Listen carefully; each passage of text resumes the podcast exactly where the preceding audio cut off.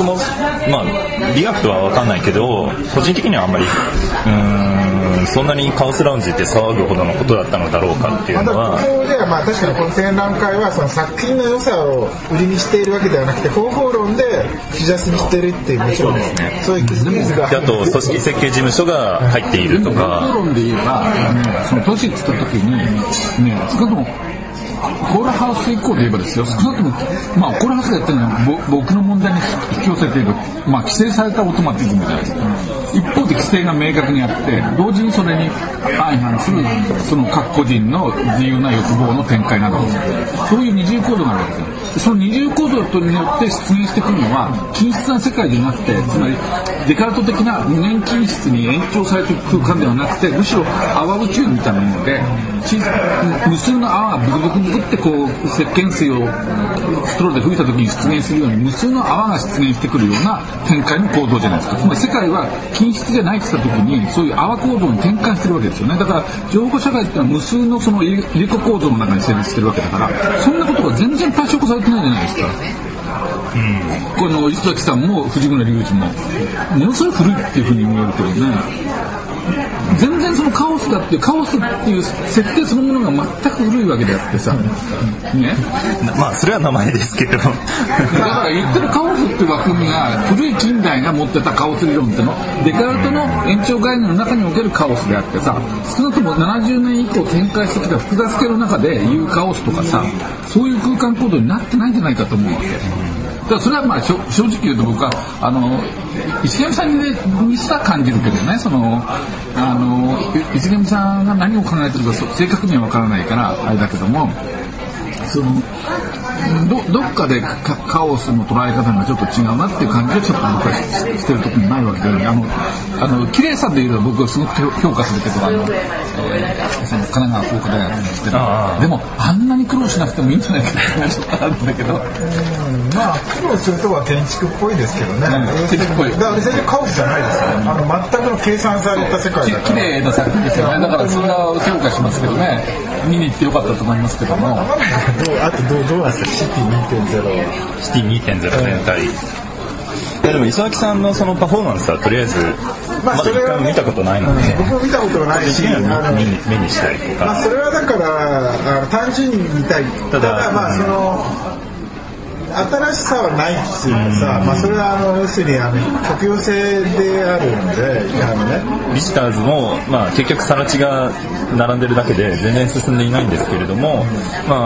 もし本当にレンガとして続くんであれば、それはやっぱり興味あるところだったので、レンガの話が僕は面白いはずだと思うんですけど、磯崎さんが新しかったっていうね、過去形は僕評価しますよ。だから例えば小地図の中で浅田明がさ、だここで言われてる議論なんて1975年段階で磯崎明が全て言ってたことじゃないから、僕はその通りだと思うのね。だけどその75年が何であったかっていうのは浅田さんは指摘しないんですよ。75年ってアメリカがベトナム戦争に敗れたからです。だからその前までは少なくとも磯崎だったらすごく新しかったと思う。でもその以降に関してはさ、その新しさが、つまり新しさの磯崎さんが今見ても新しく見えるっていう構造のままでいながら全く違う展開してるわけじゃない。だからそれは僕が言うことじゃないよ。僕は64歳なんだから、64歳の人間が言うことじゃないけど、しかし全く違う展開をしてるのにさ、それを藤村隆二がさ、こういう枠組みで言うっていうのはさ、藤村君ってなんていうの、だから途中からどこかからやっぱりこう業界的発想していってさ、その社会的ななんか落としどころでこういう風になっちゃうのかなって、キレーションの面白さはありますよ。それは伊勢崎さんを出したっていうのはね、ただやっぱりただ出しただけになるか、その本当に意味があるか、要するにこれからワークショップっていうか、3人建築入って10月24日の段階でね、分かるのかどうか。ただその彼のね、設定がまだ分かんない。つまり成果物じゃなくて履歴を取るだけだったらもうすでに勝ったとも言えるわけでもそれで成功でいいのっていう気もするわけだから、ちょっとそこがね、どうなんだろうなって考えてる。別に10月24日を待たずとして、我々の世代は97年に比べてもっと微妙なモデルで履歴を取ったから成功であるって言われたら、やらなくてももう成功なんだってことになっちゃうし、だからどういう位置づけるのかなっていう。でも結局木村瀬良二さんはそういう意味では、まあ、もともと社会的成功を狙ってるわけですよね。基本的にもともと社会的な世間体建築を作って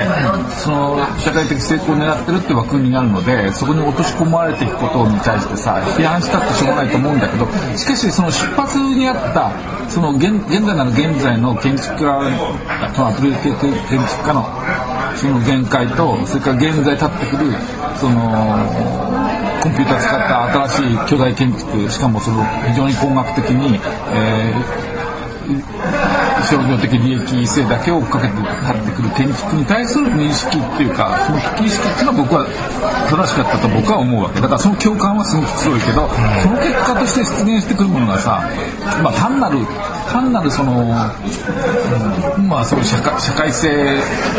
に成立するってことだけなのかっていう、まあ、だから売り絵っていう言葉があるけど、売り建築だけなのかって言った時に、それだけだったらやっぱつまんないよね。もうちょっとなんか少しでもいいから 0.4% ぐらいなんかはみ出てくれないとつまんないっていう。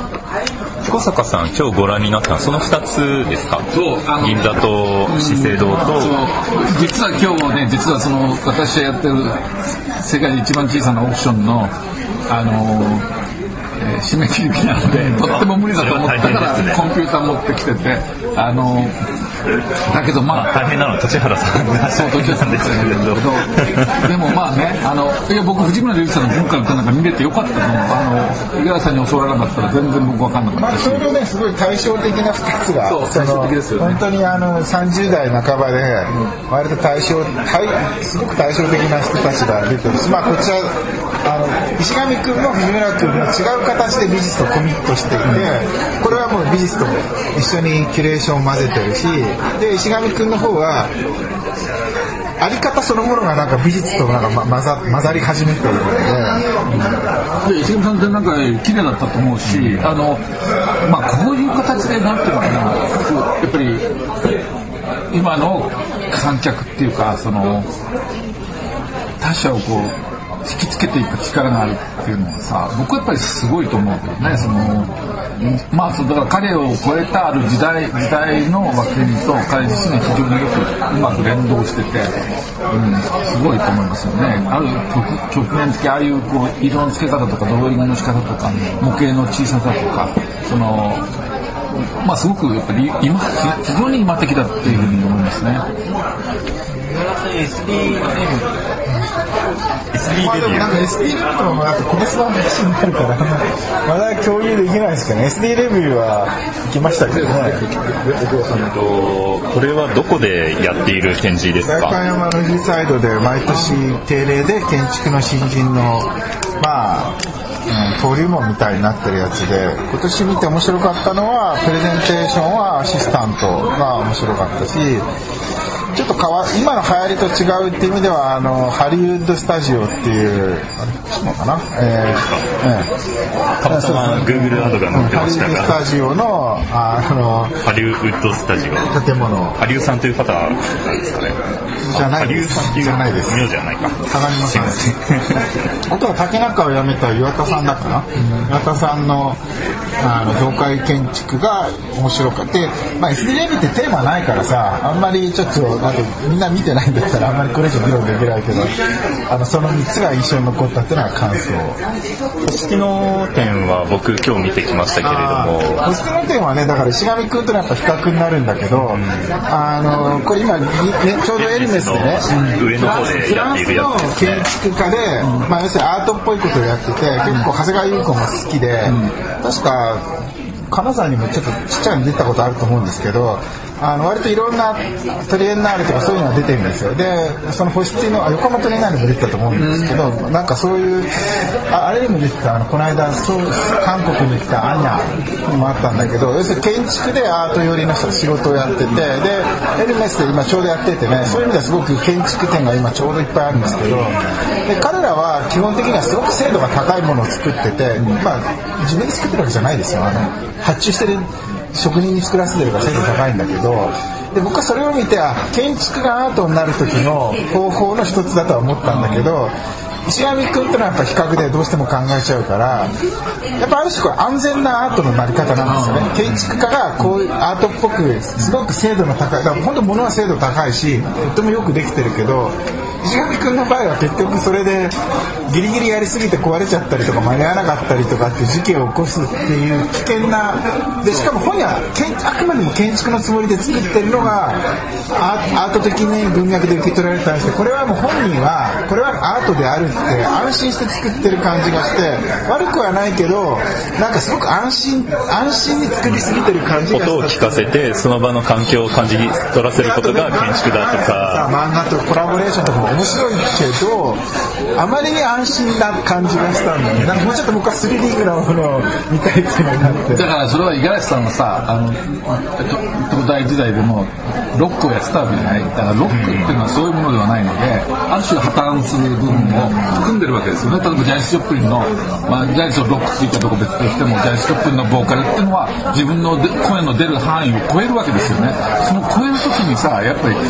素晴らしさってあって破綻していくことにおいてさ、ロックって成立したわけで、そういうこう凄みがさ、だから石上さんに関して東京都現代美術館の風船の時も実は浅田明がさ、五十嵐さんから聞いたんだけど、その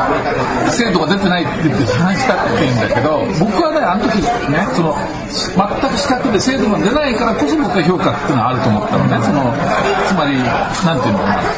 な、だから規制されたその僕だと規制されたオートマティズムっていうのをかけるかするんだけど、ある種の規制があってこうそれを超えてきてないですから、物事自体がそこにやっぱり面白さってありますよね。だからその精度の部分って基本的には最後のやっぱ洗練の部分だと思うので、本当はそれがもちろんされてる方が絶対いいに決まってるんだけど、石上君の場合ちょっとリミッター外して限界やりすぎてるんで、やっぱ精度はやっぱちょっと正直甘いのはあるけど、あと10倍お金かけたらこれはできるなって見る人にも想像させてるところで、半分僕はそれすごいもう価値があると思って、つまり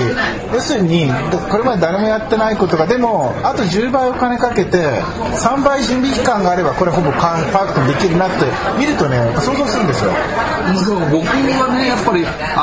ニアミスの人なので小さなトラブルたくさん起こすんだけど、本質的な事故はつまり基本的には認識できる範囲では避けてるので、つまり何を言いたいかというと、僕の教え子で山倉天使っているんだけど、清華大学の漫画出てきてるので、絵を描くときにこうなんていうの、収めきるところを最初から想定するんだよね。最初から、予定調和っていう言葉だけど、つまり最初から落とし込んで完成度を取っちゃうっていうのはさ、ちっと面白くないわけで、やっぱり石上さんが面白いのはその予定調和をの範囲で仕事してないってことですよね。本人はそのつもりじゃないと思うんだけど、天内君見たんだよね。ポスティの見ました。どうでしたか。そのなんか環境を感じさせるっていうのは割とよくある話だなと思ったんですけど、意外に面白いかなと思ったのは途中にあった椅子が、あえてその左右違うところに座らせてくださいっていうのが、その前後に何を考えていくのかちょっと思い出せないんですけど、なんかその体を割るみたいなその身体の感覚のところを身体系のことやるもんね。そうなんですよね、その前に書いてあった多分奥博也の絵も含めてだと思うんですけれども、何かそのだから建築だとさ、リランド復興企業が90年代にやってたことのなんか延長にも見える、建築からアートっていうのでいうと、そうですね、なんか体の感覚を、ある種そのカバーされているところをなんていうか貫いちゃうっていうか、そういうような、あり方を求める、けれども、そういうなんていうのかな、保湿っていうのは、アートの中でよくある身振りだったりもして、そういう点ではなんかその突出があまりにも多すぎて突出に見えないというか、その全体から言うと、アート全体から言うと、そういうようなイメージは持ちました。どこのとこですか？フランス、パリ、リスボンって書いてありますね。結構綺麗に落としどころは決まってることがありますけどね。まあエルメスで展示してるからあんまりひどいものは出ない。前回の藤森さん、細川さんの展示が結構衝撃的で、細川さんってまあ元首相で、焼き物ってまあ言い方悪いけど、焼き物ってまあ下手でもなんとなく味があって見えるじゃないですか。でも絵が下手なのって本当に下手じゃないですよ。で細川さんの絵がいっぱい飾ってあってびっくりするぐらい下手なんですよで僕はすごいね、パンクだなと思ったら、エルメスみたいな空間にこんな下手な絵がいっぱいかかってるってことにものすごい衝撃を受けて、僕は展覧会は別に評価しないけど、こんな下手な絵でも僕キュレーターだったら焼き物を置いた方が、まあ、言い方悪いけどうまい方がよく分かんないから、いっぱい置いて絵はやめたらって僕だったら言いそうなものを、明らかに下手だと思われる絵がいっぱいね。でも本人は多分下手だと思ってないと思います。趣味で描いてる絵だから。でもエルメスの空間にあるとやっぱりちょっとびっくりしますよ。細川さんとりあえず焼き物にのめり込んでいったからですね。だから焼き物だけだったらね、なんかその藤森さんのインスタレーションとなんとなくあってよかったんだけど、絵がねちょっと衝撃的でしたね。本当にそれはだからある意味で狙ったのか分かんない、キュレーターが分かんないけど、すごいパンクだった。いやでも狙ってありますよね。一国の首相ですか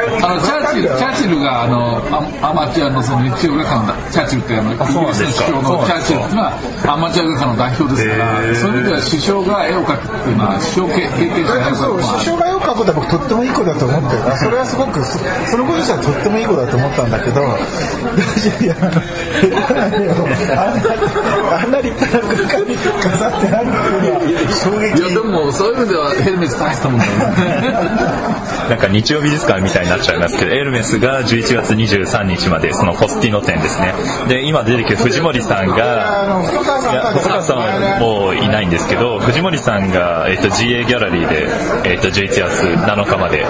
今やってます。それはまだ誰も見てないんじゃないかと思うんですけど、